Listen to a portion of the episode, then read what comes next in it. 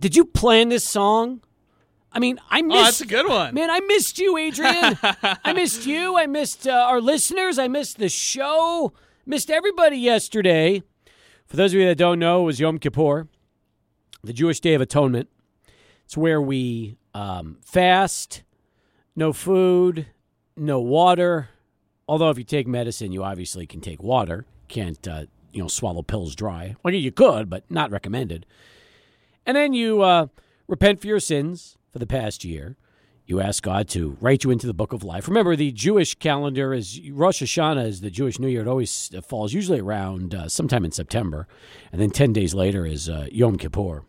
So I um, bounced around from synagogue to temple to the Anusim Center, which is this brand new uh, um, congregation that uh, Rabbi Leon put together, where it's basically people that um, you know fled to Mexico during the Spanish Inquisition, had no idea that their family roots were Jewish, and then they've kind of rediscovered them, you know, themselves and the religion. So that was yesterday. That was all day yesterday, and then um, got back in time to um, you know catch the uh, the end of sports talk with uh, Adrian, who did a terrific job by the way. Thank you as always for handling the duties with me. I'm sorry I missed you and Bernie. I need to make my picks before I get a zero and uh, put myself behind the eight ball for the rest of the season for the uh, Chick Fil A Sun Bowl watch. Well, but I hope you miss it for your sake, Steve, because I'm I'm struggling right now. are you? Big time. I'm, I'm big time struggling right now. it. I think that's a lie. I do. And by the way, how about this? How about I, I, I'm gone yesterday, and that's that's when the miner collective breaks. The new NIL for UTEP basketball. Like there's always, I'm telling you, I don't, I can't explain it. I don't understand it. But when I take days off, something big always happens in sports locally. Always. Like, you know, uh, when I'm off in spring training in spring, usually there's a coaching change at UTEP, guaranteed, or some other big news. Yesterday was the miner collective. So I missed the show. Although hopefully, I mean, and I and I say this hopefully, I mean, you know, hopefully that uh, we'll have a, a very happy, sweet year for us, for all of you out there.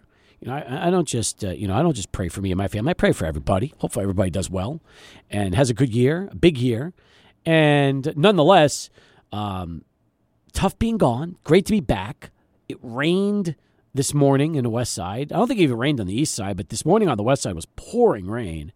And um, I started thinking about it. I was like, man, I f- I'm feeling now like we're getting into fall. I finally, you know, the, the 90 degree temps are gone. I feel like it's going to be in the 70s for the rest of the week. Adrian, the weather's starting to cool up. Sports is starting to heat up. Baseball playoffs are going to be amazing. UTEP's got a chance to win three in a row. Locomotive, unfortunately, came up uh, short in the second half in a game they had to have, which they didn't have.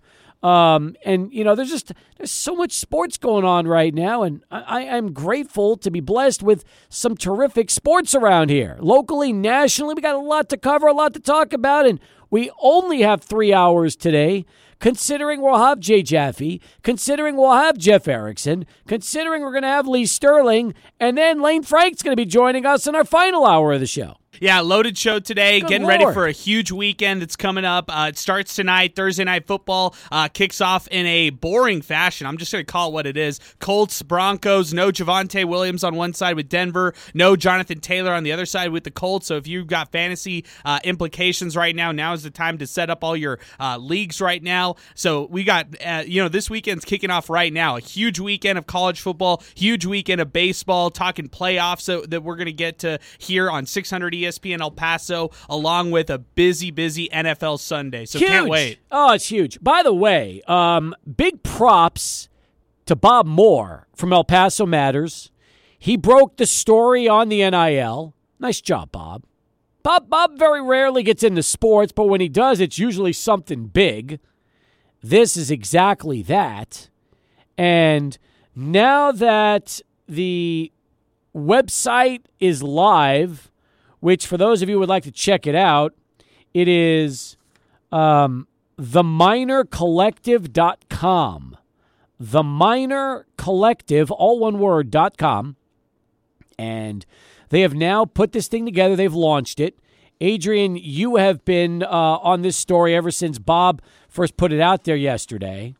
And I know you even had a chance to talk to Josh Hunt um, regarding the miner collective and how um, El Paso's business leaders are wanting to make UTEP basketball competitive again through NIL because unfortunately we're now living in an NIL world and if you're if you're um, you know if you're behind the times snooze you lose in a big way now that this is really getting uh, you know so much uh, attention on the col- uh, the collegiate landscape. Yeah, I think this is uh, one of the biggest stories you're going to hear about UTEP basketball uh, for a while now, and it's going to level up a lot of things at UTEP. Number one, it's going to lever level up their leverage when it comes to trying to bring in recruits. I'm not saying it's the be all end all in recruiting, but I'm telling you this: the, this is just the facts in college basketball right now. Men's college basketball across the country, we are seeing players uh, and recruits going out to different colleges and they are demanding X amount of dollars. So there are certain players making certain amount of money at the mid-major level, mm-hmm. and there are mm-hmm. other players making X amount of money at the Power Five level. That's just how it is right now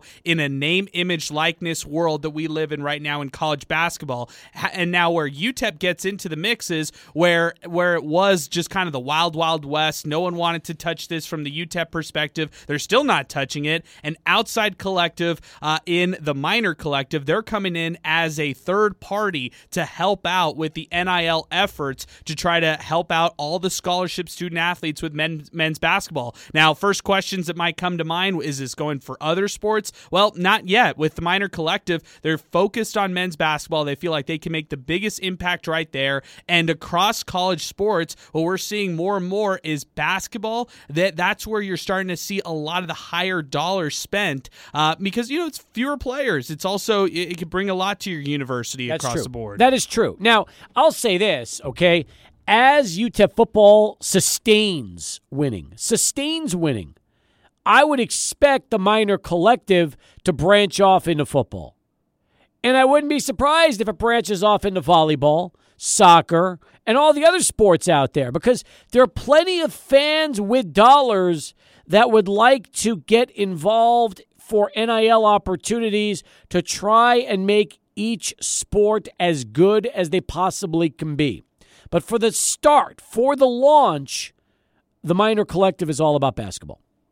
That's exactly right. And I think that um, you, you look at just other schools who have done this so far. I think that's another really important thing to, to mention is this is not a new thing. UTEP is still behind the eight ball when it comes to all this stuff right here. NILs, paying players, uh, c- properly compensating players. That's how I should say it and, and, frame this. But you look at a school like UAB, another team in Conference USA who, uh, let's just be honest, they have leveled up big time when it comes to their athletics. And uh, especially men's basketball. They were mm-hmm. able to keep their standout last year for men's basketball in Jordan Jelly Walker, uh, and they were also able to get uh, LSU transfer Eric Gaines on their team. Well, why? They have the Southside Solution, which is their NIL collective, and it only supports fo- uh, football and men's basketball. Now, the the question might come up: Well, gosh, are all these collectives just helping out the major sports, men's basketball, football? Well, I found another example. UTSA currently has Runners Rising, which mm. allows people to donate donate to the sport of their choice. So it's an NIL collective,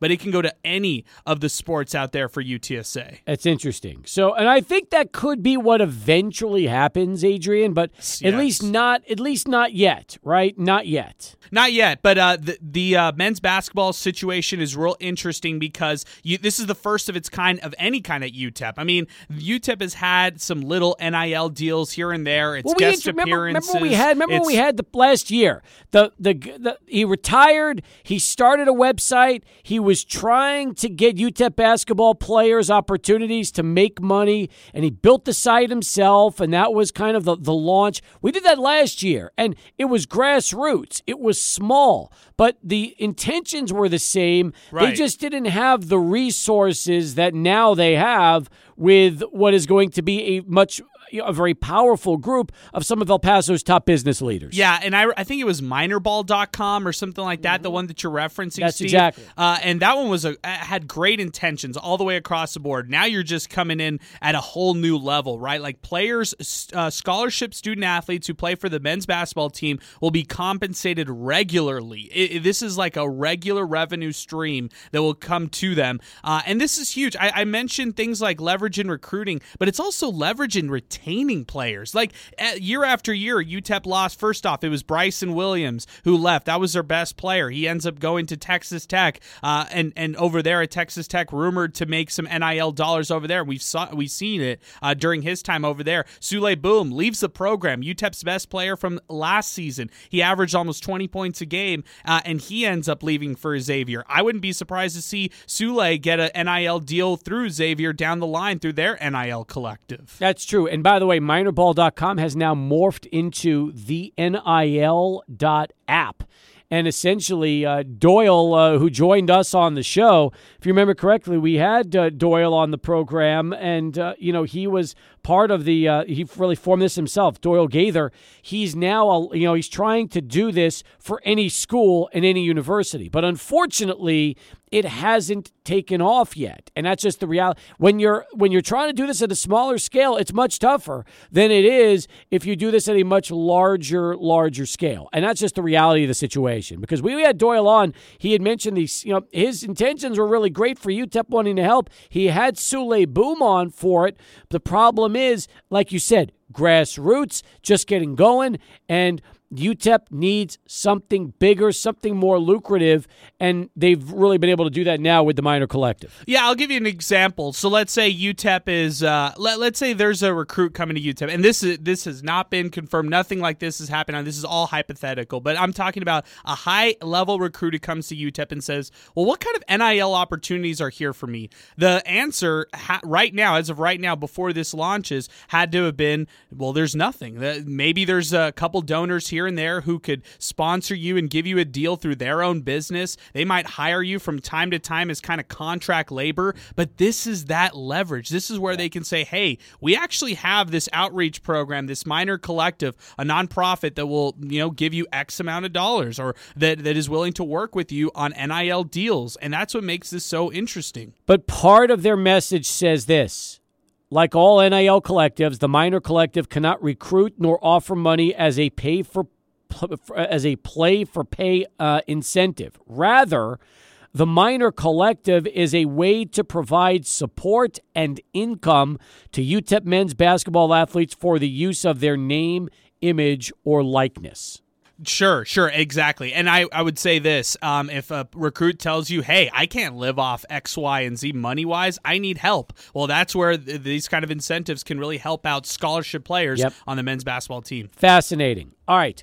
Interesting story. Um, we're going to probably dive deeper into the miner collective. Hopefully, we'll have an opportunity uh, sometime next week to bring uh, Josh Hunt and Miguel Fernandez onto the show to talk more in depth about the miner collective because I know our listeners really want to hear more about this based on what they've done. But if you don't have the opportunity and you want to get a great uh, primer, read Adrian's story on the website because I think you've done a really nice job of explaining this, explaining what they want to do, and how UTEP can really start to uh, stay and, and, and essentially rebuild their basketball program uh, from the ground up with this. Um, this is a game changer. This is how UTEP gets back to getting the type of recruits that Rodney Terry brought into UTEP, uh, the high level names, top 150 recruits, 300 recruits, whatever you want to say. This is what takes UTEP to another level. It's huge news. All right. So anyway, that's up on the website, 600ESPNElPaso.com. Please rate it. Excellent. We'd love to hear from you. You can tweet the show at 600ESPN El Paso. That's at 600 ESPN El Paso. Got a lot to cover over the next three hours, that's for sure. Jay Jaffe next to talk baseball postseason. And man, oh man, some of the best playoff matchups you can dream up on paper going to be starting here uh, tomorrow. So we'll talk about that with Jay right after we go to Charlie One and get our first traffic update of our Thursday commute. Past the hour as we continue here on Sports Talk Let's welcome back this man to the show. Talks baseball and beer with us every week on the program. And now that the regular season is over, a lot of playoff talk with Jay Jaffe from fangraphs.com, or you can follow on Twitter at J underscore Jaffe. Uh, Aaron Judge got it done, hit 62. We now hear that an auction house has offered $2 million to a fan who caught the ball, uh, although he hasn't decided what he wants to do with it yet. Um, you know, Jay, so much has been made of uh, of of Judge. I almost feel like they've completely tried to throw aside what what Bonds, McGwire, and Sosa did during that period of time in the '90s and 2000s, which would basically just completely nullify baseball from that time era. So, you know, everybody's making such a big deal about trying to be clean and all this and all that. Well, you're you're almost you're almost trying to just erase a period of time in which baseball really had some some terrific seasons, some terrific power, and obviously wasn't just Bonds. I mean, a lot of guys hit 50 plus home runs over those period of time. Yeah, you know, look, I've said this a million times, but baseball had a complete institutional failure when it came to um, combating the the pro- proliferation of, of, of performance enhancing drugs uh, in in the 90s and early 2000s. They looked the other way when they had plenty of reason to believe what was going on. Um, Barry Bonds and others who passed the uh, uh, the 61 home run mark. The numbers are the numbers. There's no, there, you know, you can you know you can you you can uh, put them in context, but they are the numbers. Those are the records. Um, I think uh, the way that that uh, that some of the people who have um, who were cheering right along with with with uh, whatever happened then, including Roger Maris Jr. himself. Um, you know when Mark McGwire passed uh, uh, his father. Um, you know they they were they were part of this too, and and uh, um, you know, it's I think it's disingenuous and, and intellectually dishonest uh, for them to pretend that they weren't that they weren't cheering then. Um, I think it, it also the whole thing kind of cheapens what Aaron Judge has done by igniting this historical debate. Aaron Judge, hit, you know, he set he set an American League record. He set a Yankees record. He reached a number that that for a long time was thought to be insurmountable. Yes, we have distance from the from the the PED era, and that's great. Uh, you know, it doesn't. It, but it, calling it the authentic record uh, or whatever, uh, I think, um, you know, serves serves to distort the fact that it, all of baseball history uh, has been distorted by various imbalances, segregation, sure, uh, the use of amphetamines. Um, other uh, other scan, you know, cheating scandals, things like that. I mean, you know, it, what we do is we put we put the record in context, um, but the numbers are the numbers, and, and, and we can't pretend that they didn't happen. You're 100% right. And the truth is, we don't know what Aaron Judge is, uh, you know, what, what he's taken. We don't. We He hasn't obviously had any negative tests like Fernando Tatis Jr., but nobody would have expected Tatis to test positive a few months ago and see the ramifications and damages. And the truth is, we don't know for sure. So instead of worrying about, uh, you know, baseball being clean and baseball being dirty, how about just enjoying the game and seeing some of the most remarkable feats? Feats. Bonds had hit 73 home runs when he was walked over 120 times that season. And if you really put it into context what he was able to do, there was never a better hitter during that period of time, as feared as he was, being able to do so much when, when he was up at the plate. Yeah, ex- exactly. And and you know the pitchers he was facing, we have plenty of evidence that the pitchers he was facing were using too. So, you know, I, it's it's not uh, to to single those guys out based on the fact that that a record that we don't like being broken was broken, I think is is just silly, and and I think a lot of a lot of uh, um, nationally prominent people have have embarrassed themselves in in this conversation. Agreed, uh, and it kind of saddens me. But uh, um, you know, to get back to Judge, what an accomplishment! What a season! It's not just the 61 home runs. Um, you know, but his overall rate of production, the fact that he came so close to winning the Triple Crown, um, 11 and a half WAR by Fangraphs measure, 10 and a half WAR by Baseball References measure. I mean, this is an historic season. This is a Mike Trout level season, um, and we may not see the likes of it again for for quite a while. At the same time, what Shohei Ohtani did this year has never been done before yeah. to this level. It is, I mean, he topped last season, Jay, and he won the MVP last year. Yeah, incredible. He qualified. Uh, for the batting title and the ERA title, which has never been done. Both of those are based on on uh, per game uh, totals 3.1 plate appearances per game, so that's 502 plate appearances for a full season, uh, and uh, one inning pitch per per team game, and that's 162 innings. Nobody's ever done that, and he did it. He was, uh, I, I believe, in the top six or t- uh, top six in OPS plus, top four in ERA plus. I mean, or the it's the, or the other way around. Just absolutely stunning. I mean, this is a guy who would be contending for an award based on either of those accomplishments. I mean, you know, if we were playing the field, I think you make a much better case for uh, for him on the offensive side. But um, really, uh, fantastic season. I, you know, I I've argued on on behalf of Ohtani winning the award. I think it's going to Judge. I think if I had my ballot now, I would probably put Judge just because uh, such a singularly impressive season on the offensive side. But I, I you know, I think in any other season uh, Ohtani probably should should should win that award. If there was ever a year for co MVPs, is it this season? I, I would I would think it would be a great uh, a great outcome, but it seems highly unlikely. I understand. Uh, Jay Jaffe with us right now uh, uh, from Fangraphs talking baseball and beer. If you go to the website, you'll see NL Wildcard Series preview. He's got it up for the Mets and Padres, and all the series previews are up at uh, fangraphs.com right now. By the way, I, I feel, I don't know about you, but given the Dodgers' record breaking number of wins this season, the fact that the Braves were able to beat the Mets out in the final week of the season to take the division, and now we get Mets Padres to start things off, along with these the rest of the matchups with Tampa, Cleveland, Philly, St. Louis, Seattle, Toronto. This really has a chance to be Jay one of the great playoffs uh, in in many many years for Major League Baseball. Yeah, I'm not a big fan of this format. I'll be honest with you. Um, you know, I think that the I think there's a there's a huge failure here in terms of the the lack of a reseeding after the first round and the fact that um, you know the uh, the Dodgers will have you know could could wind up playing a hundred win team rather than uh, the winner of uh, uh, the other the other series. You know, so it, it's it's not this is not as well designed as it could be, um, and I don't think Major League Baseball thought through all the consequences when they uh, decided that they wanted to to expedite the the travel aspect of this thing rather than uh, the comp- the other competitive aspects of it. So.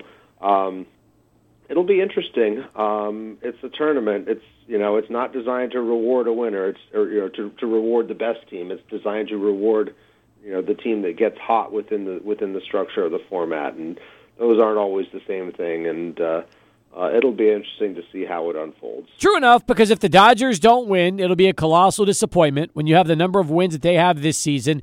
Uh, anything short of a World Series title would be considered a, uh, a major disappointment. Yeah, I mean, you know, they already they already got a uh, got a title uh, during this run, and by playing uh, what was the most complicated uh, uh, postseason to date, one that one that laid the groundwork for this one, in that it had a, a best of three wild card round.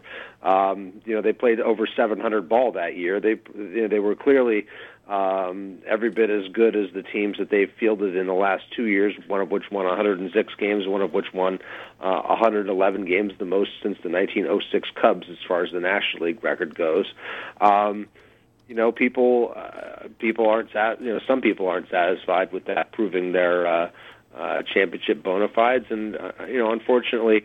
Um, the more complex we make the playoff, the Major League Baseball makes the playoffs, the less likely it is that the team that, that excels over the six month marathon of the season uh, is the one that gets rewarded. Um, you know, you're you're again you're you're you're um, going to reward the team that gets hot inevitably uh, and wins those now 13 games um, over the course of uh, uh, October. More with Jay as we keep things moving here on the program. But first, let's get right over to Adrian and get this bottom of the hour Sports Center update. Com, who did his breakdown for the Mets and Padres, the series that uh, starts here uh, tomorrow evening. Best of three. Jay, you look at the way the Mets season went, especially with all the excitement on that uh, three game series in Atlanta, and it couldn't have been any worse for the Mets. Their best three pitchers lost to, the Braves. They lost the division as a result. And I don't know. I mean, does, does anybody really want to face right now the Padres coming up in, in this uh, wild card round? Well, you know they've they've got some excellent pitching here. I mean, it's um, when you think about the the the, the health question marks that are that are uh, that surround Scherzer and and Degrom. Uh, and you look on the other side, the Padres have Yu Darvish, Blake Snell, and Joe Musgrove, and and boy, they've uh, they've all been throwing the ball well. Uh, Darvish was uh, the NL Pitcher of the Month for September. Snell has rediscovered uh, his fastball slider combination and uh, uh, has been has, you know is back to his Cy Young form over over the second half of the season. And Joe Musgrove has just been uh, um, you know very reliable too. So I think this the the starting pitching makes this series a lot closer than it otherwise would be. But you look at the depth of the lineup though, and I still think that this is probably going to swing the Mets' way. Um, the one area where the where the Padres may have an advantage is if they can get the lead, they might have the more reliable bridge to their closer. Um, that's not to say that Josh Hader right now is as reliable as Edwin Diaz. Diaz had the best season of uh, one of the best seasons of any closer ever this year. Um, but that the the setup guys for the Mets are not as good as the setup guys for the Padres, and that's maybe one area uh, that uh, the, the, that San Diego has an opening. I feel like Hader pitched well though in the last uh, month or so he of the did, season. He he pulled it together over the over the last month. He was dreadful for a while. Um, he's still his release point uh, for uh, for his uh, for his sinker ball, which was really kind of the cause of the problems because his pitches were, were were coming in at a different angle. Um, making making the uh, costing him deception as well as velocity. Um, he's not holding his mechanics as, as well as, as as well as he, as he has been uh, in his uh, more dominant days, but he has been more effective lately, and uh, um, that does seem to have set manager Bob Melvin's mind at ease at the very least about using him in the ninth inning. If you give uh, an advantage in starting pitching with the top three for each team, who do you give it to? It's I would still lean a bit towards towards the Mets. Although I think if you look at um, you know the uh, the floor for the Padres is higher than the floor for the Mets because the, the the other starter they have in there, Chris Bassitt, I don't think is is is as good as any of the other five pitchers we're talking about here. Um, he's a very good pitcher. He had a very nice season, but he's a much more contact oriented pitcher. All these other guys miss a lot more bats. Uh, as far as the Philadelphia St. Louis series, um, I, I, saw the starting uh, pitchers that the, the Cardinals are going to throw out there in games one and two, and and on paper, you know, it doesn't seem like uh, at least uh, to start that Jose Quintana, and then uh, coming up uh, on Saturday.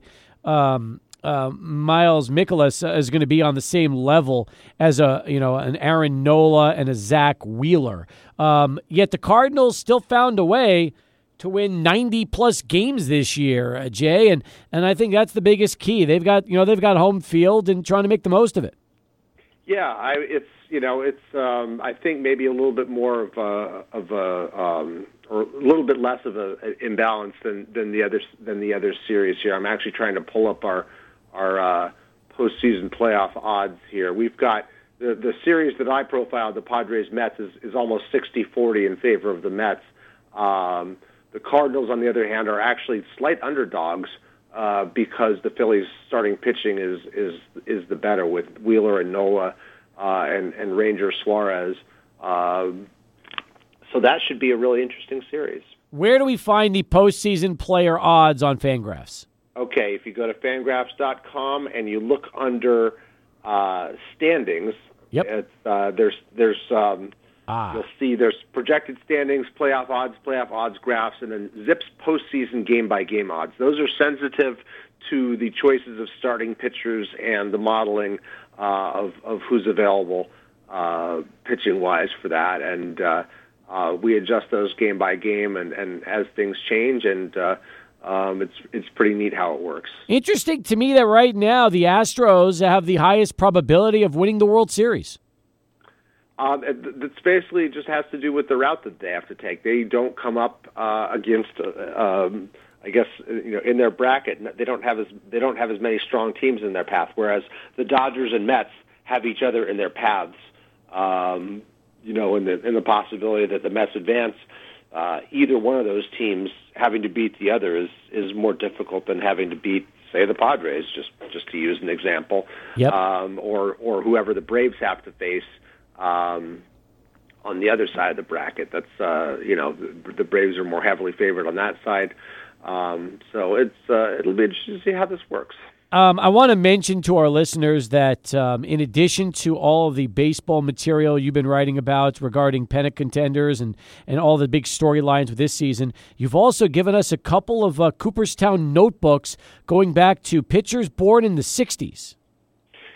That's right, I did. Um, this was a project I, I was working on just before the end of the lockout and had to kind of table it. But uh, I've been writing using my my JAWS system. Uh, uh, a modification of my JAWS system that's that's a bit more favorable in terms of putting the workloads of uh, um, late late 20th and early 21st century uh, starting pitchers in context with an eye towards um, how we're going to be evaluating pitchers, uh, you know, including including the ones who are uh, still active now, because we're not, you know, Justin Verlander is the last pitcher to throw 250 innings, and that was 11 years ago.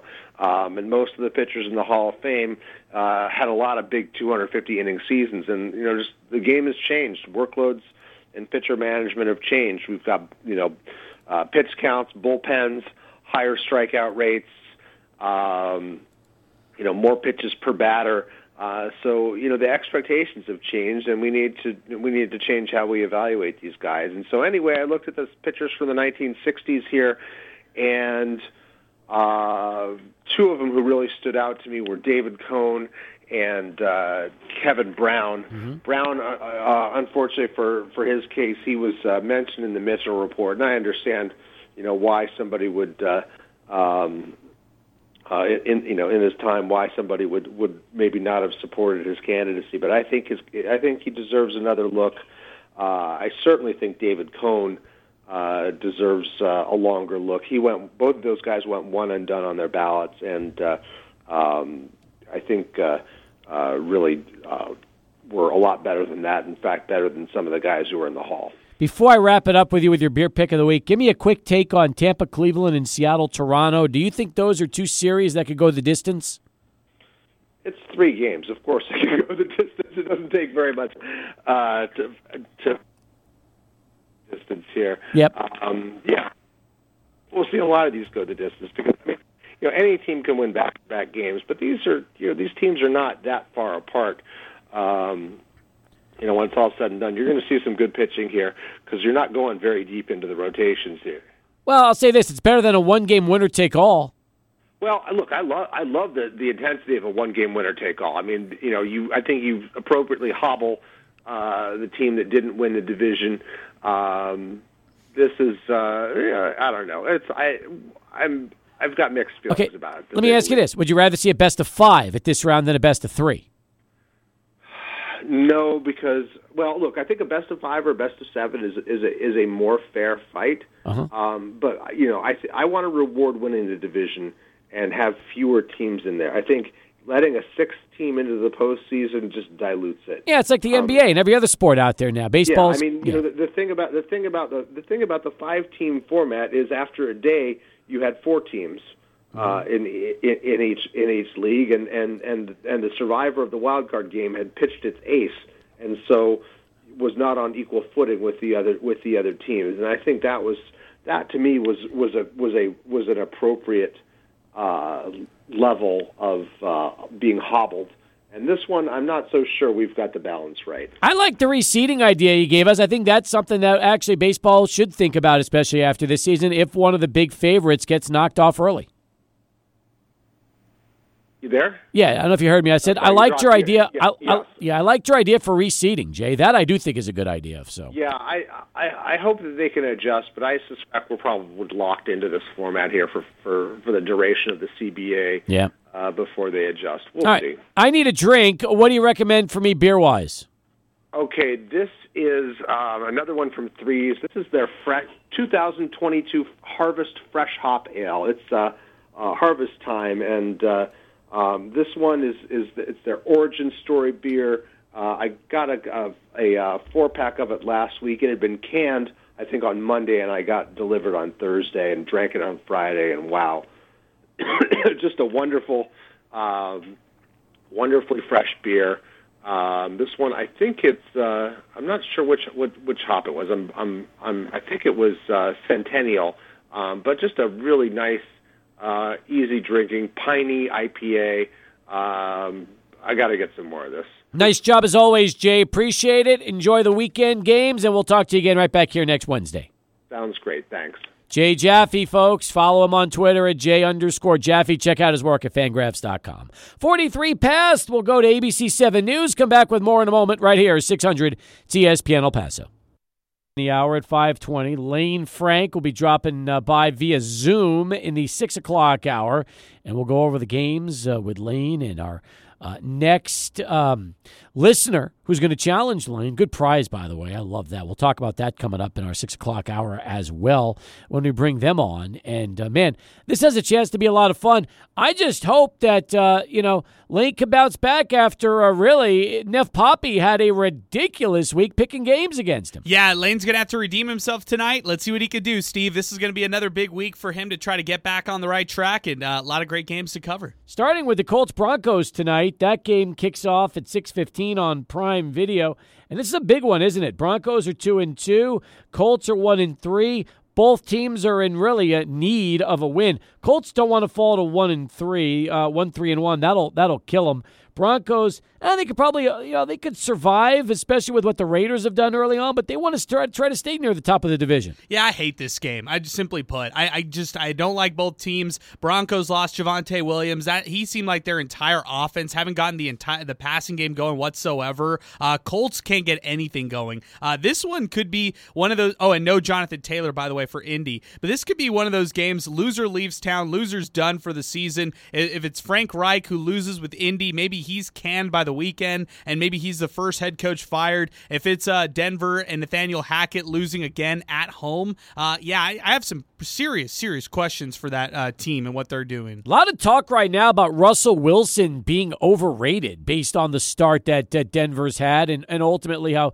fans have expected much more from their quarterback that they didn't just trade for, but then they gave him a huge contract afterwards. Yeah, they mortgaged their entire future to try to go after an aging quarterback in Russell Wilson, who, by the way, didn't really have it last year. And la- last year really showed you uh, what he didn't have under his belt. And it's not like he was missing DK Metcalf with the Seahawks. Not like he didn't have a, a good defense with that group. So yeah, I think I think it, it might just be over for Russ. And even if he brings it right on the back, uh, right back on track, what would he do in the playoffs when he faces better competition? Like, okay, beat the bad teams, but what can you do against good teams? Oh, that's that's that's that's why they, they have to win tonight at home. This is really more of a must win, I think, for uh, for Denver than it even is for Indianapolis, right? Yeah, I'm with you completely on that. Although I do like Frank Reich as a coordinator, and that might be where he ends up at after uh, you know if, if uh, Indianapolis ends up getting rid of him. Sure, he's a quarterback whisperer. He could be an offensive coordinator somewhere. I, I would not be surprised to see him bounce around and get another job immediately. No doubt. All right, so that's all coming up uh, in our uh,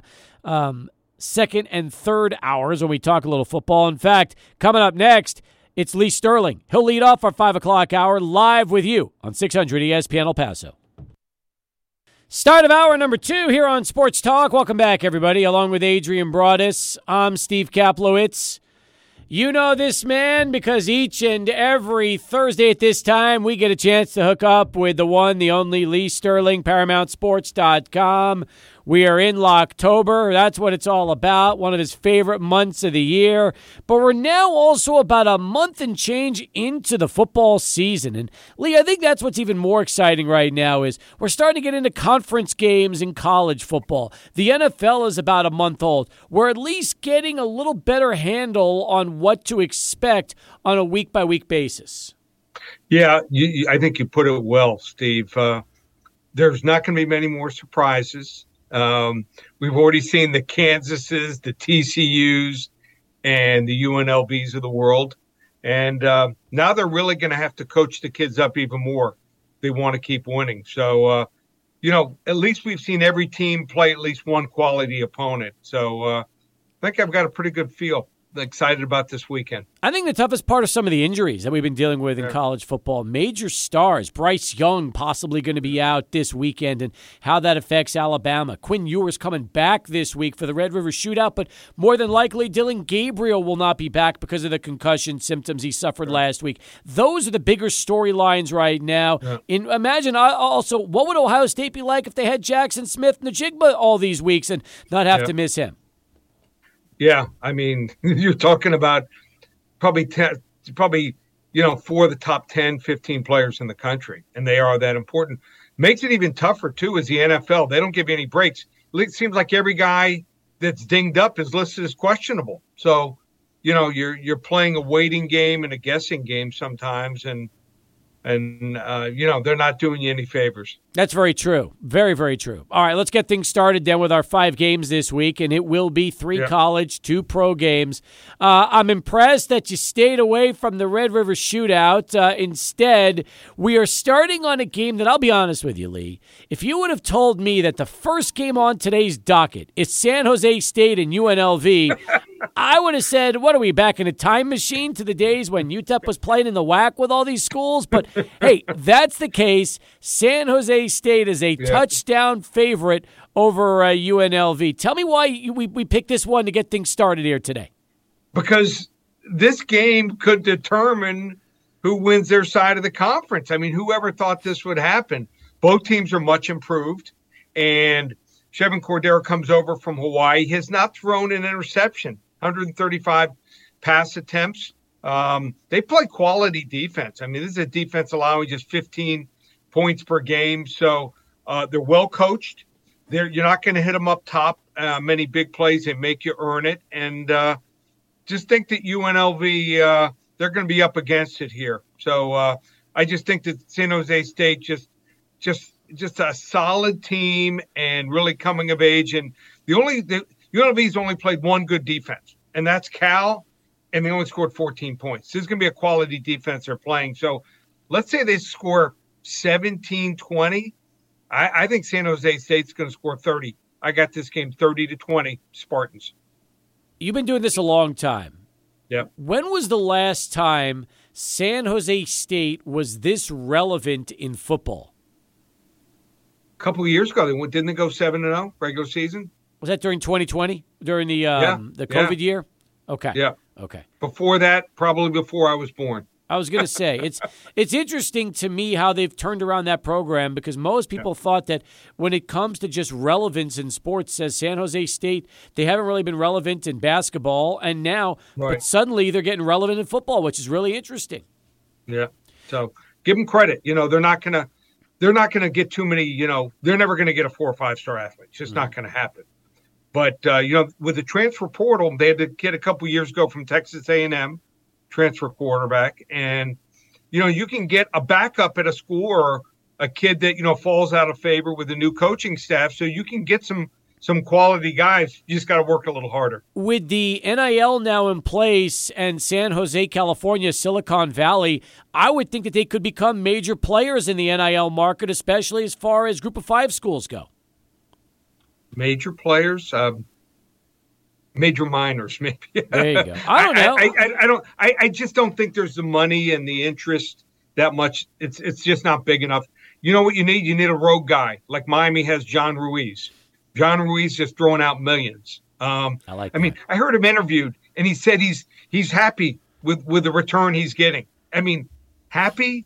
The team has done nothing this year. He says he's getting returns. Trust me, he's lying through his teeth. All right. Now, I've never done a Google search on uh, yep. most prominent San Jose State graduates. Yep. I would love to know um, who they are and uh, the big names. Um, yep. Well, I mean, there's a philanthropist, Donald Lucas, but he died a few years ago. Exactly. Okay. Um, okay. You know, I- I'll be honest with you Peter Ueberroth was like coming up on the list. So yeah, Okay. it's it's not exactly a long list. So that is interesting. It's not. It's not like it's not like Michigan, No. Texas, uh, Harvard, Penn, things schools like that. So Good I'll point. give you a name. So um, uh, so my wife actually graduated in 1983. The the 82 graduating class at the high school where she went, my girls went. Um, Jeff Bezos showed up to the reunion, 40 year reunion. Oh my gosh, that's a Yeah, gr- that's yeah. a great story in itself. Yeah, and he Oh. actually grew up. He went to Palmetto. His house was two houses down from where I live. So You have any good? I uh, you have any good stories could on been- Bezos? Yeah, I could have been. I could have been walking outside. And he might have been going to see his old house, Mm. and I missed it. Unbelievable. All right. Yeah. Next game Louisiana Tech and UTEP. La Tech, two point favorites at home over the Miners, who are coming off of the back to back wins against Boise and Charlotte. Louisiana Tech, it's hard to really figure them out because of who they've played so far this season. How do you uh, how do you decipher this one, Lee? I think the key is if if they can run the football. Whenever UTEP runs the football, they're successful. So, if they fall behind, or they decide they're going to start putting it up a lot, I think that that's where they get in trouble.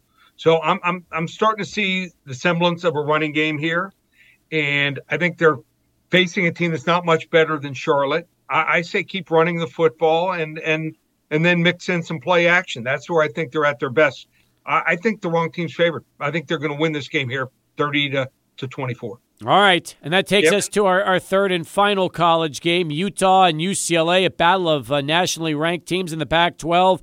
UCLA is undefeated, they're at home, and they're four and a half point underdogs uh, against the Utes. the public is on Utah. They love Utah in this game. They think that the, the Florida game was a fluke, and since then they put it all together. They are playing much better football. They're still without their star tight end. I don't think they have any other guys that really scare you um, catching the football. They obviously have a top tier running back, but let's look at UCLA. DTR, which has lost every single time to Utah. DTR only played in one of those four games. So with Zach Charbonnet at running back, who is a bell cow. He is a workhorse. Um, he loves contact. Um, he loves to carry the ball 25, 30 times. And then also getting Bobo from Duke. Not many teams have a red zone target like him, six five. You know, he really wasn't talked about much when he was at Duke because they were just so bad. So, um, smart move by him going to the right team. And I think Utah's defense, they got talent. They just just haven't played up to their potential. They're making some stops now. I like UCLA. Wrong team favored. I think they're going to pull the upset here, 34-30. Lee Sterling with us from ParamountSports.com as we move from college over to the pros. All right, let's begin with a good one, too. Dallas, coming off of three straight wins since Cooper Rush has been starting at quarterback. They are going to be uh, visiting a Rams team coming off of a loss on Monday night to the San Francisco 49ers, where they did not look good against that San Francisco defense. That being said, the Rams are four and a half point favorites against the Cowboys as the schedule suddenly gets tougher for a rushing company. Uh, give me your thoughts. So not only didn't they look good, Steve, I think they've got some real problems. And you know, you, you'll hear the announcers allude to their offensive line problems. They lost three or five starters from last year. That's part of it. Matthew Stafford, not the same. Obviously, had finally came out had off-season arthroscopic surgery, and he's not the same. And they have no second, third, or fourth receiver. Nothing. I mean, it's amazing how barren they are. Most of their guys that are playing outside of Kupp probably wouldn't see the field except for special teams on almost every other team. I'm going to give you another name. They'll never say this. I think Cam Akers is done. Cam Akers, a lot of times when you have a knee injury or you have you blow your Achilles, the first year you're not the same after you come back from the injury. The second year, 95% of the time you come back. They have not said a word about this. He has no explosion. He looks slow. So don't be surprised if he's let go at the end of the year. Dallas defense, I love the way they're playing right now. They're playing with an edge, rushing the passer. Their DBs are coming up and making plays. Let's call for another upset. Dallas wins this game 24 20. Oh my God, that means Cooper Rush. The talk is going to get even crazier No, he's not. He's, he's not. He's, he's I mean, there'll be some people mention he should stay in, but Dak's much better. Trust me, Dak doesn't have to worry about his position. That's still Jerry Jones is uh, that's a dream for him if he could possibly go four and zero with Cooper Rush at quarterback. So, no, then he might have to pay Cooper Rush some money. That's yeah, not his dream. that's exactly that. That's true. That is true. All right, wrap it up with the Monday night game. Vegas yeah. finally wins their first game of the season. They're one and three, going up against the Kansas City team that looked awfully good last week uh, against Tampa. They're three and one. They're home. They're seven point favorites on Monday night.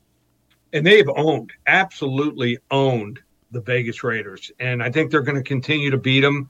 They've won eight of the last nine, covered uh, seven of the last nine in this series at Arrowhead. The last two two games that they played last year, I think they won 41-14, 48-9. Just dominant. I mean, Mahomes threw for almost 700 yards in those two games, seven touchdowns, no interceptions. And uh, I thought that game last week, and I was on Vegas. It was, you know, they played hard. Still, they weren't great. They had that fumble return for a touchdown. That 14 point swing, I think, was the difference in the game. And thought the officiating was terrible. They could have called Vegas, and I, and trust me, I was happy they didn't. They could have called them for another seven, eight holding penalties. Their offensive line has got problems. Both tackles are weak, and I think the biggest difference is their back end on defense isn't good enough to slow down Mahomes. I like uh, Kansas City. Sometimes you got to lay it if you want to play it. Kansas City wins this game here 38 14. Excellent. Lee, uh, we're in October for you. That's one yep. of your biggest months of the year. Let's talk about that, not to mention Game of the Week, which is uh, kicking off in about an hour. Yeah, love this game tonight. Uh, Denver and Indy. Think I've got the right side. You want to get it. It's called 800 400 9741. First 10 callers get it for free. 800 400 9741. How much have we been on a roll? Last week, nine and three for our clients. The week before, nine and two Two weeks before that, eight and three and six and three adds up to a 32 and 12 run. I don't think anyone has a documented record that can match that. Anyone wants to get involved, four weeks through the end of October. We call it Locktober. Just $297. Use coupon code SAVE100 ParamountSports.com. And also a lot of other free pick videos. So, let's say you want to hear my thoughts on the Texas OU game. Alabama. I mean, they're playing Texas A&M, one of the most anticipated games of the year. Everyone's been talking about that. Uh, Kansas playing TCU. Check out all those videos, ParamountSports.com. Terrific stuff, Lee. As always, appreciate it. We'll look forward to having you uh, back with us again next week. Okay. Thanks, Steve. He's Lee Sterling, folks, as we continue here on the show. More in a moment, but first, let's head out to Charlie One for traffic. Then it's on to Jeff Erickson. We'll talk a little fantasy football with you next. With us in about 10 minutes from now. Excited about that following the Dallas Cowboys update with Kristi Scales. He'll join Adrian, yours truly, and uh, another listener will be picking uh, against Lane for a chance to win, just like last week when Neff Poppy made it a clinic. Let's be honest. 12 out of 16 winners. That's pretty uh, that's 75%. That's that's very very good. Yeah, very, very good. And uh, Victor did a great job last week picking all those games going up against Lane. It, I think, um, you know, for our listener who's going to be chiming in today, it's going to be a tough one trying to go up against Lane. And for Lane, he's got to get back on the winning track, Steve. Let's yes, see what he, he can does. do. Yes, he does. So we'll find that out coming up in our final hour of the show. Also, uh, if you want to read about uh, what happened last night with uh, El Paso Locomotive FC, uh, you know what? Uh, again, it's it's a rough spot when ultimately, you know, they've they put themselves in the, in a position now to, well, um, give up three second half goals and lose to uh, the Switchbacks, Adrian, and that's also up at 600 ESPNElPaso.com. Yeah, tough loss for them. Let's see what they could do to just try to hang on to those playoff hopes, the small uh, you know bit of chance that they have. Yeah, and I'll tell you something else. Um, we were interviewing uh, Lucho on the show, and he did what he normally does. You know, he scored yesterday, which is impressive, um, but the defense just they, they couldn't get it done in the second half, and ultimately that's really what it's all about. That's that's what happened. That was the difference between um, Locomotive FC trying to salvage this one at home, or unfortunately uh, losing a game they absolutely couldn't have. Yeah, now next up Saturday against Orange County SC, uh, a must-win final home game for Locomotive FC, and uh, yeah, it's a tough one when you lose a four-one game against Colorado Springs like they did. Hundred percent, hundred percent. So again, you want to read about it. Joe Rod's got the story up right now at uh, 600 ESPNElPaso.com. And, uh, you know, gosh, uh, you've got to wonder tomorrow is really, a, or uh, for a Saturday, I should say, is a game they they, they, they have to win. They don't win this game, most likely they're not making the playoffs, and that's going to be a tough pill to swallow for a lot of locomotive fans. Yeah, I think that fans understood that it would be a little bit different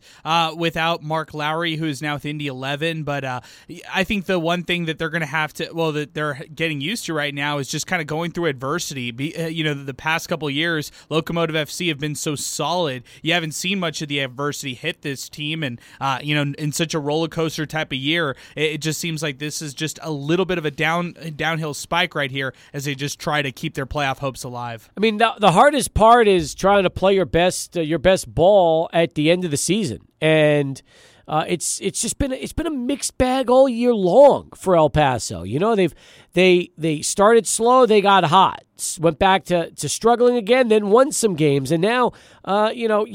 You, have a week and a half off. You got a big game you need, and unfortunately, you know, Colorado Springs was just better than them in that second half. Yeah, it's just a disappointing game if you're a fan of Locomotive FC. Uh, you know, Lucho Solignac playing sharp on the offensive side, but just couldn't get it done defensively uh, to beat out number three seeded Colorado. Absolutely. Hey, give me your thoughts on what uh, Tom Brady said, talking about how there's just a lot of bad football this year.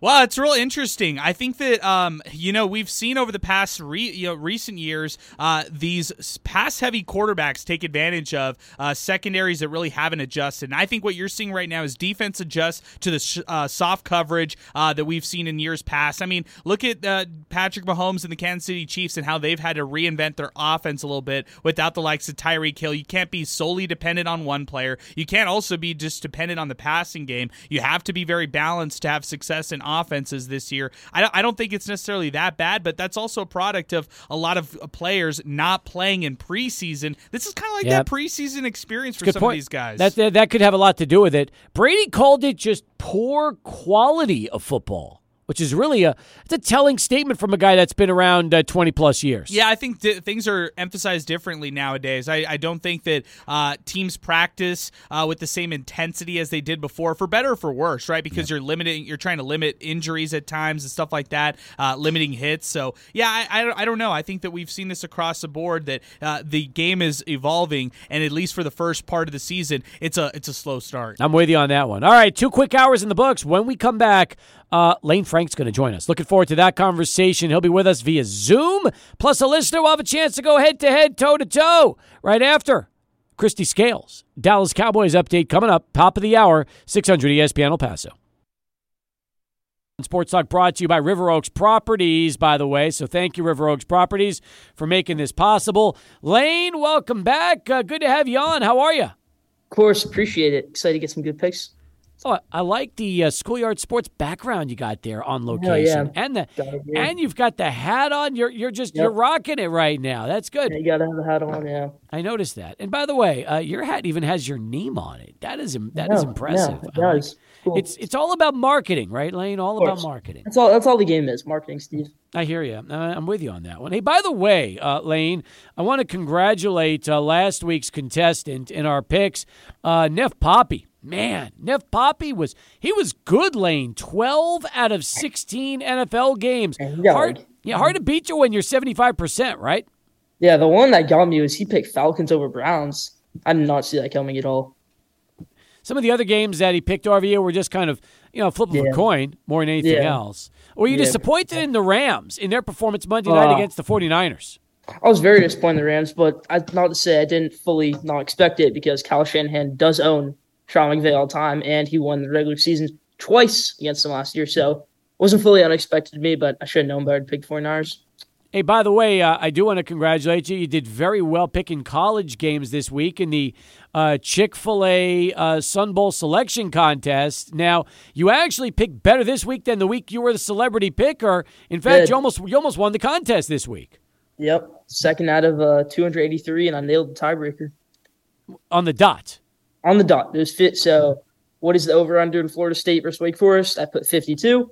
31 plus 21, 52. Congratulations. You hit it on the nail. You hit the nail on the head.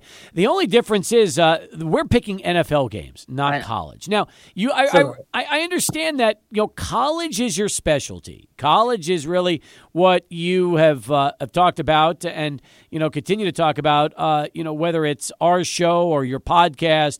But NFL important. I mean, these are a lot of these uh, these games are are fun games. Do you find that it's a little tough to pick NFL because of all the parity there is in the league right now? Uh, there's so much parity in the NFL, but there's also a lot of parity in college football. So, not going to treat it like anything different. I'm going to still get perfect picks. All right, good. I like that. That's confidence. That's what it, that's what it's all about, Lane. Um, meanwhile, we also have the uh, Major League Baseball playoffs getting ready to start tomorrow. Before we Yep. get to that, your thoughts on uh, Aaron Judge uh, hitting 62? Uh, I mean, it's the great, you could say it's the greatest season of all time, but you can't say it's the home run record. The home run record is 73. That's a record. That can't be changed. Now, it can be argued that Aaron Judge had the best season because Barry Bonds has 73 home runs, and that's just a record. But 62 home runs by Aaron Judge might be the best season ever. I mean, congratulations Judge, Pastor Roger Maris. Amazing stuff. I think uh, Barry Bonds had a better season than Mar- uh, than uh, than Judge because if you think about it, he was walked over 120 times that year, which meant he had that fewer at bats to do the kind of damage that he did. Teams pitched around him with the bases loaded because they didn't want to see him drive in more than one run, which is, if you think about it. So, um, understand that when Barry Bonds was in the height of his greatness, he is, and, and you could put them up with Ruth and some of the greats, one of the most feared hitters in the history of the game.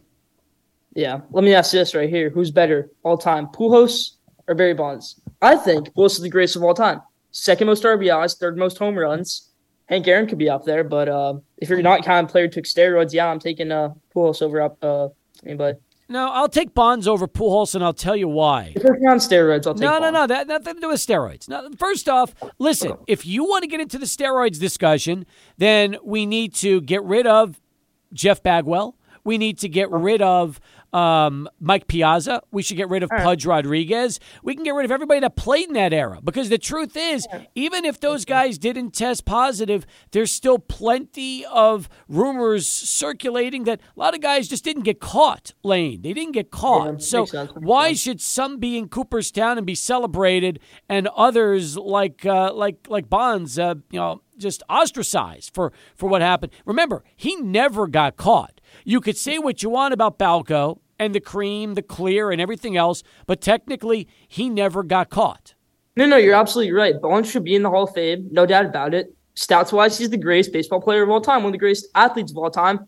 But I mean, everything's just always going to be there, that dark cloud over it. But Bonds should be in the Hall of Fame, greatest player of all time. It's like Pete Rose. He didn't even take steroids. He's just a pure talent. He should still be in the Hall of Fame. No other sports really do this. No other sports really exclude any of their talent. Yeah, I mean, Barry Bonds should be in the Hall of Fame. Barry Bonds is the greatest player of all time. And then you can put Pujols number two for me.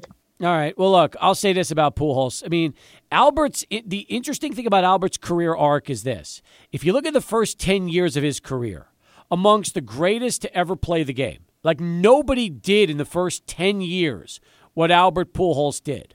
But the next ten, he battled injuries. His production started to drop. Like everybody that ages, you, Albert Pujols in his 30s into his 40s was not the same as Albert in his 20s. And then all of a sudden this year, he turns back the clock and you start to see this incredible revival of a guy that looked more like when he was in his heyday in St. Louis than he did all those years uh, with the Angels.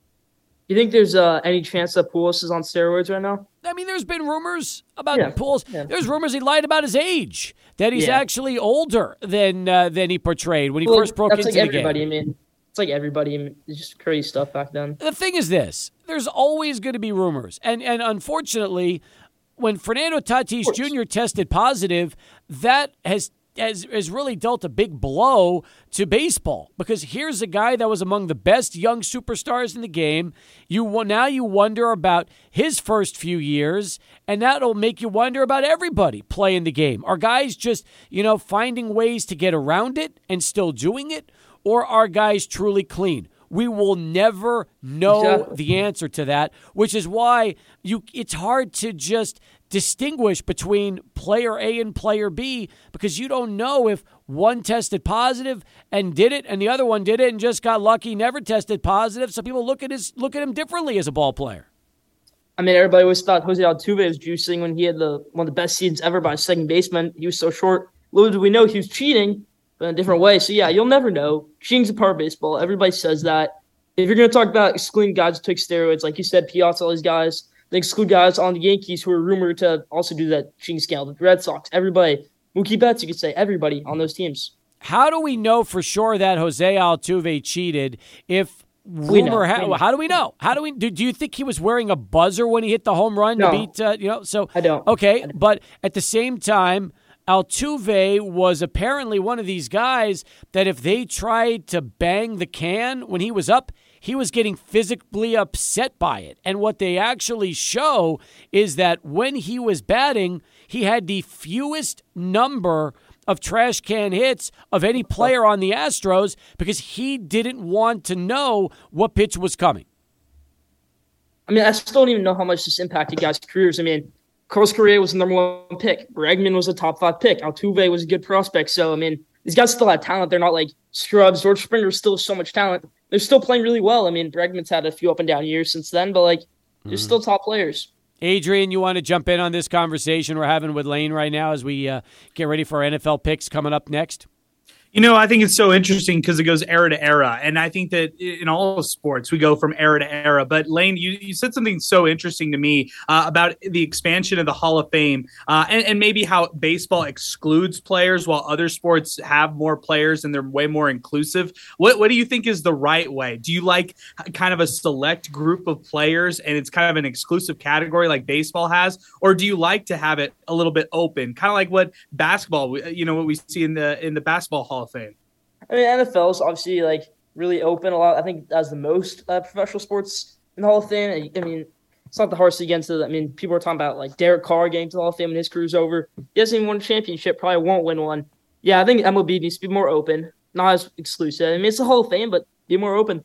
Who is saying besides you that Derek Carr belongs in the Pro Football Hall of Fame? Look it up, Steve. Look it up. People are saying it. People are saying it because Okay, do you believe Matthew Stafford should be in the Hall of Fame? No.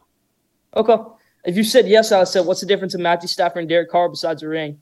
No, I don't. I mean, okay. and, and, I'm not ready to just jump all over Matthew. St- Listen, the fact that he played for Detroit, that's his problem, not mine. Neither of these guys should be in the Hall of Fame. Let me put that out there. Uh, I'm not. I'm not. Listen, uh, Dan Marino never won a Super Bowl, but Dan Marino retired. You knew he was the greatest quarterback uh, at that time that ever played the game.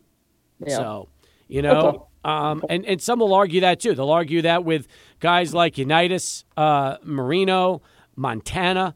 Although I watched Dan Marino carve up the Jets twice a year for his entire career. So I get what you're saying. All right, but before we take the break, come back with our um, with our listener, and we get to go pick them uh, game by game, including the start of the Colts Broncos, which gets underway momentarily. And by the way, no looking at the first draft for this right, uh, for the first uh, for the first possession. We got to keep this strictly on the up and up. Um, thoughts on the baseball postseason, which will be getting started. You're a Mets fan. They are getting ready to play the Padres in the wild card round. Will the Mets escape and uh, get past the Pods? Not gonna lie, Steve, I'm a little bit nervous. Mets against the Padres this season have been pretty terrible. Now it's without Juan Soto. I think we have two wins. The Padres have like Six games, not the greatest. I think we can get it done against the Padres. I'm actually happier that we're in the wild card instead of winning the division because the Cardinals are the hottest team in baseball right now, you could say. The Dodgers, they obviously have the talent, but the Mets have been very good against the Dodgers this year. Their record against the Dodgers this year, they have a winning record. I'm not so worried about that. I think we can take down the Braves, the Cardinals, and the NLCS. If you make the World Series against the Yankees, you have home field advantage.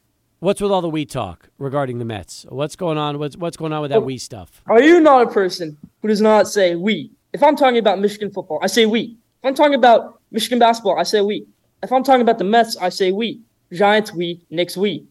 I went. different? I went to the University. I'm a fan. I'm a part of it. I went to the University of Texas. I I I gave them four years of of God knows how much And money. it we. No, it's they. It's the Longhorns. It is not we. I grew up in El Paso, a UTEP fan, and uh, you don't hear the word "we" come out of my mouth when I talk about the Miners. Uh, so listen, listen, listen. Ridiculous. You gotta say we. No, when you are in the media and you are now, because it is Schoolyard Sports podcast of yours, in the media, no we talk. None of it. Okay. You have to remain unbiased. And if you're biased, that's fine, but don't throw the we's out there. That's that is If I'm talking on if I'm talking on my show, if it's about Michigan, people know I'm biased, so I'm say we there. But for the Knicks, everybody else, I'll say they. But when I'm talking at home, it's all we. oh, that's that's that's home. That's your That's it. house. This is When this you're at is- home, you say we win if Quinn Ewers plays. No, no. I've been doing this 27 years. I'm not going to suddenly drop wheeze when I'm home. No, Nah, dude, absolutely not. All right, listen. That's I like this. This is good. This is this is we we beg to differ, right? That's what it's that's what it's all about. Adrian, uh, I know you're you're getting a kick out of the we talk, aren't you? Yeah, I've, I've been on both spectrums of this, uh, breaking into the media. Like, okay, Lane, I'm I'm part of the the older millennial journalism classes where they they ingrained it in me and said like, hey, you cannot say things like we, they, all that. They they told us at one point you can't even be fans of sports, and then now I've kind of swung the other way and thought, eh, if you're a fan of stuff, say we, like it's okay. I you know the one sport, the one team that I say we for is the Rams. I'm a Rams fan, so I'll say we at home. I don't say it usually here. Um, sometimes I'll let it slip. All right, yeah. I mean, Steve, you see Mike Greenberg on ESPN. He's saying we. He's talking about the Jets. No, that's that's that's greeny. That's fine. Uh, that's, Yeah, I mean, you know, Same thing for me in Michigan. I'll say we. All right, you're gonna go to school. What if you don't go to school in Michigan? Then do you drop the we? Probably not. All right, so you're keeping we up even even if you go to school someplace else. Michigan is still the we for you, huh? Still we. Michigan is still number one. All right, fair enough. We're But I'm gonna not going to be. I'm not going to be outrageously biased. I'm not going to put Michigan number one in the standings right now. I have them at number four, like everybody else. okay. I like that. Do you think they'll stay number four after this weekend? I think so. I mean, I don't see them losing. I don't see any of the top three teams losing. When we return, we will bring on our uh, guest listener. We'll pick games with Lane, and he's joining us again. Thanks to our friends at uh, River Oaks Properties. More in a moment after uh, Charlie One in this traffic update. 16 past here on Sports Talk. Lane Frank back with us every Thursday at this time. He's the host of the Schoolyard Sports Podcast. Uh, who do you have uh, the, in terms of uh, the the newest podcast, which drops today? Tell me a little bit about what you've got going on, Lane. Right, so just dropped on all audio platforms. Can be dropping later on all video platforms, but um, we got a lot going on. I got my schoolyard sports stream, and it's just a great segment. Uh, college bus showcase. I give you my hot takes. My biggest college football hot take this week: LSU over Tennessee. Big bomb right there. And yeah, just great stuff in the episode. Go tune in. Who do you have uh, winning the Texas OU game? Texas. I have actually Texas winning by a lot. So uh, that was one of my hot takes. I said Texas dismantles Oklahoma because Texas is a good team. And Oklahoma is going to be starting General Booty at quarterback because uh, Dillon Gabriel's out. So, uh, yeah, Quinn Ewers. Yeah, Quinn Ewers is back, by the way. So that's Yep. going to be really interesting. All right, uh, listen, we're going to do the picks right now. Unfortunately, our uh, our listener does not have the technological savvy of getting in on Zoom. So he tried, he failed twice, but he's going to be on the phone. So what I'm going to do is our listeners are not going to know the difference because they're going to hear both you and him. You're probably not going to hear um, our our caller. He'll hear you. But what'll end up happening is I'll have to relay his picks to you for game by game, okay? So that's okay, which is going to be really interesting. Let's welcome Pinky into the program. Pinky, uh, one of these days we got to give you a crash course on how to get in on a Zoom conversation. I have no excuse. No, you I- have- I- you have no yes, excuse. Yes, That's true. Yes, I do. But no, thank you very much and appreciate it. Before we get going, I Mm-hmm. just want to say happy National Coaches Day to all the coaches out there that, and especially the ones that have go. Big effect on me. I like And that. They know who they are. Happy National Coaches Day. Good answer. I like that, Pinky. That is that is very nice. Now, uh, I don't know if you can hear Lane. Let's test it out. Lane, uh, would you like to say uh, to any coaches, Happy National Coaches Day? Any coaches you want to give a shout out to? Happy National Coaches Day to Jim Harbaugh, everybody. The best college football coach out there. I love that. Uh, Pinky, did you hear that? Yes, I did. Oh, good. Okay, so basically, Lane, everybody can hear but you. This is Okay, the yeah. this is what happens when you're on Zoom and our listener is on the phone. But that's okay. So here's what we're gonna do. We're going to uh, we're gonna pick uh, NFL games. We'll start with Colts Broncos. That's the game going on right now. Pinky, I know you're on the honor system. You're not watching the game. But we're just going Yeah. straight up winners. It's in Denver at a, Empower Field at Mile High. Pinky, start us off. Who do you like in Colts Broncos? Denver. All right. Pinky likes Denver. What about you, Lane? I gotta go with Denver also. Russell Wilson cooking keeps it going. Excellent. By the way, Adrian, what are we playing for this week? What is Pinky playing for? Well, Pinky is playing for two free axe throwing sessions at Relax. This is uh, axe throwing that's here in El Paso. Great friends, Oh, yeah. Julian Huerta out there. Uh, two free axe throwing sessions. If, if Pinky's not a fan of axe throwing, he can give it off to his grandkids or his kids. Uh, trust me, Pinky's a fan of. A- Have you ever thrown an axe before, Pinky?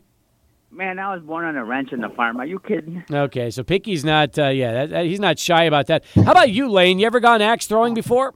No, but man, I'd love to try it. All right. Well, uh, and we can take Lane axe throwing, can't we? You know what? I promise you this. Lane wins this week. He's getting these passes. I promise you. Awesome. We will we will do that. All right, let's go to uh, game number two, gentlemen. And uh, Lane, we'll start with you this time. Giants Packers. It's in London at Tottenham Hotspur Stadium. It's going to be seven thirty in the morning here in El Paso. Nine thirty your time, New York time. Who do you like in this one? Man, Steve, uh, you know I'm a massive Giants fan, and you told me not to say we, so I'm gonna say they lose this one. I picked for the Giants in every game of the season, even against the Cowboys, but uh, yeah, Giants lose this one. Aaron Jones, El Paso native, gets a big game in this one, wins to the Packers. All right, so uh, there it is. Uh, Lane going Packers. What about you, Pinky? I agree with him. Packers all the way. All right, Packers all the way. So so far, you guys are both picking the same games. Let's keep moving. We'll go next to the other New York team, Jets hosting the Dolphins. Dolphins are three and one. Jets are two and two. It's at MetLife Stadium. It's an early game on Sunday on CBS. Uh, Pinky, who are we taking in this one? I'm taking the Jets. It's they're at home. They're playing good ball. Not good enough to win yet, but they're going to win this time. Wow, Jets with the win, says Pinky. All right, Lane, what are your thoughts? All right, uh, Zach Wilson's flashy. He's got it going. They run the ball well. Garrett Wilson's playing well. With that being said, I'm going with the Dolphins. Go Teddy Bridgewater. Go Dolphins. Mike McDaniel's a good player, a good coach. I mean, uh, utilizes his players well. Jaylen Waddle, and uh, yeah, and Tyreek Hill. So I think they win this one, Dolphins. All right. Uh, so you uh, disagree on that game. That's the first game you both disagree on, which takes us to our fourth game of the day. A lot of early games. Let's talk Bills and Steelers from Orchard Park. Bills are three and one, hosting the Steelers at one and three. Uh, Kenny Pickett, Lane, getting his first start of his career in the NFL.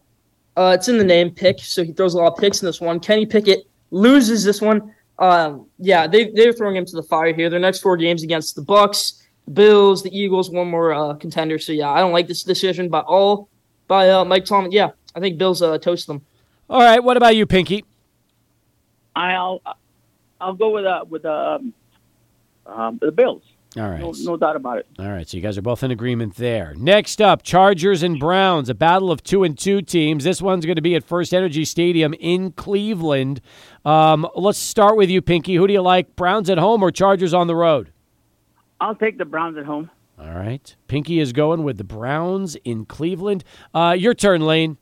And uh, this was an awesome game last year in uh, SoFi. It was a crazy shootout. I think the Chargers won that game, but yeah, Chargers win this one again. Go Justin Herbert. Roll Chargers. All right, so Lane's picking Chargers, Pinky's staying Browns. Excellent. Next, we keep moving. Two and two Bears visiting Minnesota and the three and one Vikings. Bears are 0 and 2 on the road. Vikings are 2 and 0 at home. Lane, is there any doubt about who's going to win this one at US Bank Uh, Stadium? absolutely no doubt about who's going to win this one. Vikings are three and one. They're going to make the playoffs this year. They didn't make it last year or the year before that, but they're going to make it this year. Justin Fields, maybe he's near in that area. Is he a bust or is he fl- showing flashes? I really don't know. But um, yeah, Vikings win this one. Justin Jefferson cooks that Bears secondary. Excellent. What about you, Pinky? Vikings or Bears here? Vikings, Vikings all the way. They they're playing good ball right now. Okay. Now let's talk about a couple of teams not playing good ball. The one and three Lions against the one and three Patriots. This game will be at uh, Gillette Stadium in Foxborough, and there's a possibility that Bailey Zappe could be making the start for the Pats. Pinky, lead us off. Who's going to win their second game of the season Sunday? I'll take New New England. They're playing outdoors, and it's going to be a little bit cold. So I don't think Detroit's ready for the cold, even because they play indoors. Okay, so there it is. 57 degrees at the kickoff, and uh, Pinky going with the Pats at home. Doesn't think that uh, he thinks the cold could be a factor here for against the Lions. What about you, Lane? Okay, uh, slow your roar out there, Steve, saying these are two really bad teams. Their records are bad, but they're good teams. Lions, amazing offense. The fighting Dan Campbell's, they're going to bite your kneecap off. Uh, Patriots, great team. Bailey Zappe, though, um, a couple years ago, two years ago, he was playing at home stadium, half stands, half a CVS, the Houston Baptist. Now he's playing at Foxborough. Now he's playing Patriots Stadium. Uh, I got the Patriots win this one, though. I'm agreeing with you, Pinky. They play well in this one. They run the ball well. Bailey Zappe showed flashes last week. Get the dub. Listen to me. I love Bailey Zappe. No bigger Bailey Zappe fan than me. I saw what he did at Houston Baptist. He carved up UTEP years ago. Then he went to Western Kentucky last year and threw for over 6,000 yards. I had to make sure. Just had to make sure. Yeah, let me make sure. All right, you're going to know the name too. Trust me, pal. That's going to be a household name. Uh, they're going to be wearing Zappe jerseys in uh, New England Broke, when his uh, career is broke all Burrow's record, most touchdowns ever in the college football season. That's right. All right, here we go. Next game: Fox, Seahawks, Saints. Two and two Seahawks, one and three Saints. It's at the uh, Caesars Superdome in New Orleans. Um, all right, I'll let you uh, lead us off this time, Lane. Tough, tough game. Rashad Penny ran the ball great last week for the Seahawks. Geno Smith played great for the Seahawks last week. But the Saints were without Alvin Kamara. They've been without Alvin Kamara, or he's been banged up at least for the past few weeks. It was across the pond last week. They didn't do so well. Will barely missed his second 60 yarder of the game. They get redemption. They win this one over Seattle Seahawks. All right, so Lane takes uh, the Saints. Uh, what about you there, Pinky? I agree with Lane what he just said. Uh, I think the Saints are going to win. Okay, keep moving on. Falcons and Bucks. This one will be at uh, Tampa. Falcons are two and two. Bucks are two and two. Uh, this game will be on Fox at eleven o'clock in the morning. Tom Brady is mad. He's saying that football is garbage this year. He's uh, maybe he's got a little bit of a chip on his shoulder. Pinky, what's going to happen when the Falcons and Bucks meet up? Um, I think uh, uh, Brady's going to come out uh, slinging like he usually does, and he's going to go through his regular passing game, which is short and sweet and quick release. I take the Bucks. All right, Bucks for Pinky. What about you, Lane? Uh, Tom Brady plays like he has bags on his shoulders. I mean, plays with a chip on his shoulder every single game, even if he won the Super Bowl the year before. Uh, but uh, the Buccaneers are going to win this one. I said going into the season, the Falcons beat them at least once out of their two games, but that's going to be in Atlanta later on in the season. I get the Buccaneers winning this one. All right, Falcons burned you last week. That's for sure. Yep, yep. Marcus Mariota. That- that's right. That's right. All right. Lane's not impressed at all. Let's keep moving on. We'll keep going. Now we've got uh, two more early games. Titans and Commanders. Lane, get us started. Titans are two and two, one and one on the road. Commanders one and three, one and one at home. Uh, Commanders brought all the stops last week in Dallas, the alternate uniforms. Maybe they get Brian Robinson back in this one, but at most he'll get like two or three carries. Then they'll eventually ease him into it. Yeah, Titans win this one. Derrick Henry run the ball well, ran the ball really well last week. I got the Titans winning this one. Pinky, your turn. Titans, they're just going to run all over them. Okay, you're both in agreement, which takes us to the Texans and Jags. Pinky, Texans are 0-3 and one. Jags are two and two. It's in Jacksonville. Who do you like? Uh, I'll take the Jags. Uh, Houston does not look good at all to me. Lane, Pinky says Jags. What about you? Uh, I'm in agreement. Jags have an identity for the first time in a while. They run the ball well and they stop the run well. Give me Jags. 49ers and Panthers, our first late game of the day. 49ers are 2 and 2. They're 0 and 2 on the road. Panthers are 1 and 3, 1 and 2 at home. It's going to be in Charlotte at Bank of America Stadium, Lane. 49ers eat up Baker Mayfield in this one. Not even close. 49ers go all the way. All right. 49ers say Lane. What say you, Pinky? I agree with him. 49ers all the way, even though I hate to say that. Okay. Cowboys and Rams are next. Cowboys are 3 and 1, 1 and 0 on the road. Rams are 2 and 2, 1 and 1 at home. It's at SoFi Stadium in Inglewood. And uh, since you guys are both in agreement for the last four, five, uh, five, six, seven, I don't know, like eight games in a row, let's see what happens this time around. Pinky, who we going with here, Rams or Cowboys?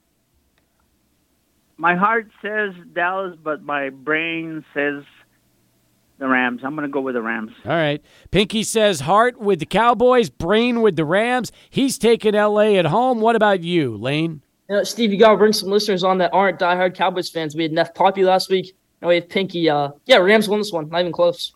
Not even close. Taken down. not Okay, even okay, let me rephrase that. Maybe it's close. Maybe it's like 31 to 17, but more than the score seems. I think Rams just they they're mad after last week. They got a chip on their shoulder. Sean McVay knows of the game playing against Mike McCarthy. Cooper Rush Wow. gets sacked in this one. Give me the Rams. Maybe Matt Stafford is really hurt though right now, Lane. Oh come on, no. I mean they can run the ball well. Darrell Henderson, uh, yeah, Cam Akers, they're going with this one. All right. Thank Eagles and Cardinals is next. Eagles are undefeated 4 and 0. Cards are 2 and 2. They're winless at home. It's going to be out at State Farm Stadium in Glendale. Lane, who's winning? You know, you Steve, you say I'm biased with the Giants. Uh, Eagles are the best team in the NFL. It's not even close, and they're our rival. Eagles are such a good NFL team. I don't. I'm not going off a record. They can run the ball well. They have one of the best quarterbacks in the NFL. Don't dispute me on that. Eagles go all the way. You said hour. All right, that's fine. I'll let it slide after our first segment. That's good. Um, what about you, Pinky? Are we going Eagles or Cardinals here? I'm going to have to go Cardinals. I've been there before in that stadium, and I've seen them pull some upsets Think you take the on Cardinals? Mm-hmm. favorite teams. All right. So I'll take I'll take the Cardinals. He sure did take the Cardinals right now. Any message for Pinky taking the Cardinals there, Lane?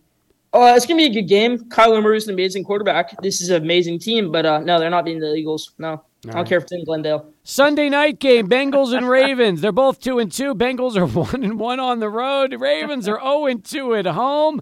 Um, all right, uh, let's get it going. Uh, Pinky, who we taking? Bengals or Ravens here Sunday night? Ravens, uh, the Ravens play really good at home, ninety nine percent of the time. So I'm going to take Ravens and Lamar Jackson. Ravens and Lamar Jackson for Pinky Lane. What do you think? Ravens are 0 4 in their last four home games. That's the all time record for them. They lose a fifth straight.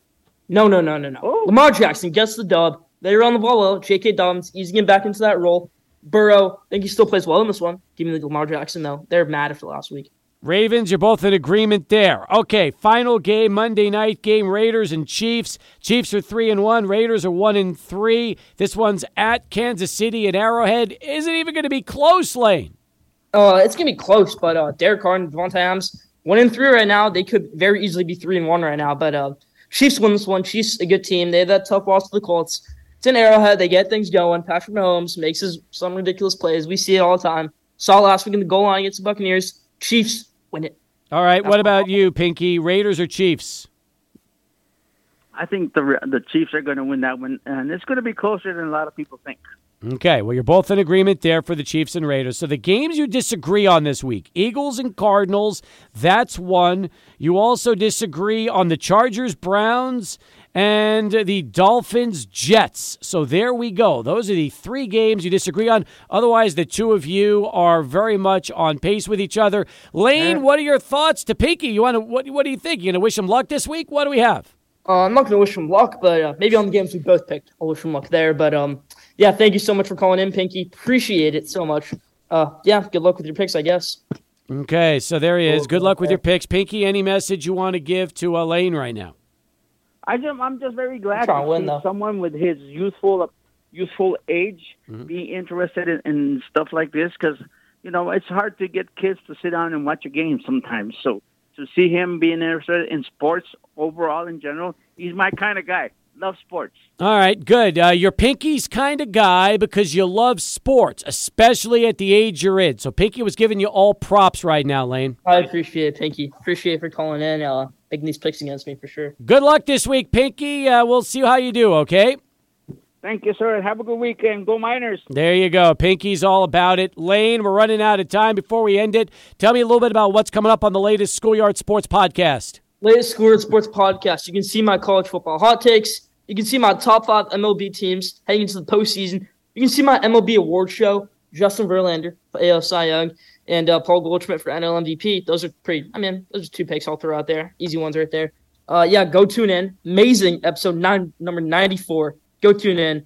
All audio platforms, soon to be released on all video platforms. Good job, my friend. Enjoy yourself. We'll chat with you again right back here next week on the show. Appreciate it. Thank you, Steve. Thank you, Adrian. You got See it. See you, Lynn. There he is, Lane Frank, giving us the lowdown. Love it. In fact, um, I'm impressed. These two are very much in sync with each other. Steve, at the buzzer, we finished that segment. I love it. The Zoom expired right at the buzzer. It was awesome. Those two are very in sync with each other. Only a couple games that people have to keep in mind for this contest today. I'm interested in that, especially since Lane went Dolphins, Pinky went Jets. God help us. Uh, and in the other games that they went, Lane went Chargers, Pinky went Browns, and in the other final game that they uh, both split on, Lane went Eagles, Pinky went Cardinals. Yeah, select few games. That Cardinals pick. What's going on there, Pinky? Don't know. Come but, on. but you know what the good news is? Because they disagreed on three of them, there's not going to be a tie this week. We are going to have a winner for sure. I kind of like fixating on just a couple games like this. It's a lot of fun, isn't it? It is a lot of fun.